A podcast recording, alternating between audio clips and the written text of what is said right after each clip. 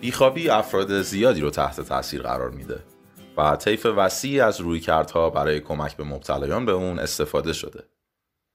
یکی از این موارد گوش دادن به موسیقیه و مرور کاکرینی مربوط به این موضوع در آگوست 2022 به روز رسانی شده.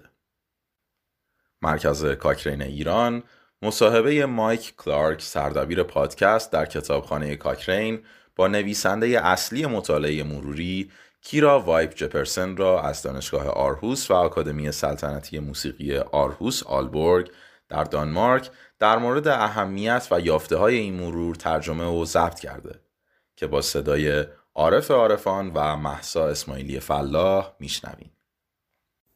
میلیون ها نفر در سراسر جهان مشکلات خواب را تجربه می کنند.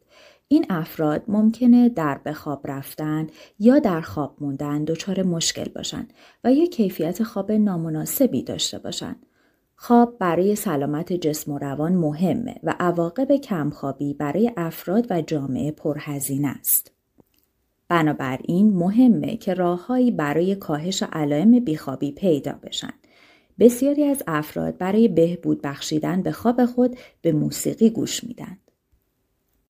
در نظر گرفتن این موضوع ما این مرور را انجام دادیم تا بررسی کنیم آیا گوش دادن به موسیقی موثره یا نه و شواهدی به نفع اینکه موسیقی تاثیر مفیدی بر کیفیت خواب داره پیدا کردیم در حالی که شواهد درباره سایر نتایج محدود هستند.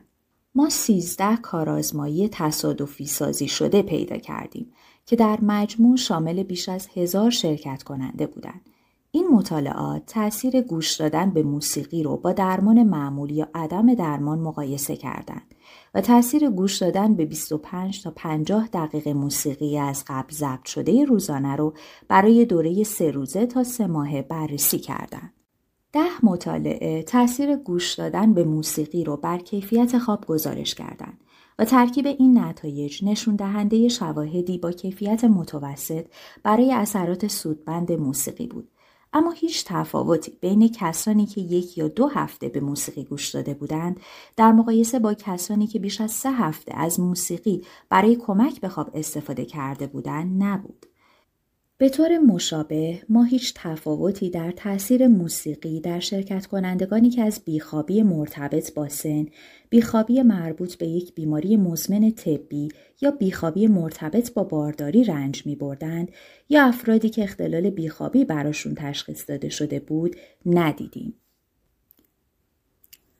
برخی از مطالعات نیز پیامدهای دیگه خواب مانند کل زمان خواب، تأخیر در شروع خواب که به معنی سرعت به خواب رفتن فرده و شدت بیخوابی رو گزارش کردند.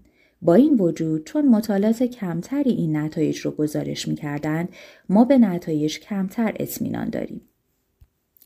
علاوه بر این بین مطالعاتی که از معیارهای ذهنی خواب مانند پرسشنامه های استاندارد استفاده کرده بودند و مطالعاتی که خواب را به صورت عینی با استفاده از الکترودهای ثبت فعالیت مغزی، چشمها و ماهیچه ها در طول خواب اندازه گیری کردند، تفاوتهایی وجود داشت. تعداد کمی از مطالعات علائم افسردگی، استراب و کیفیت زندگی رو نیز اندازه گیری کرده بودند.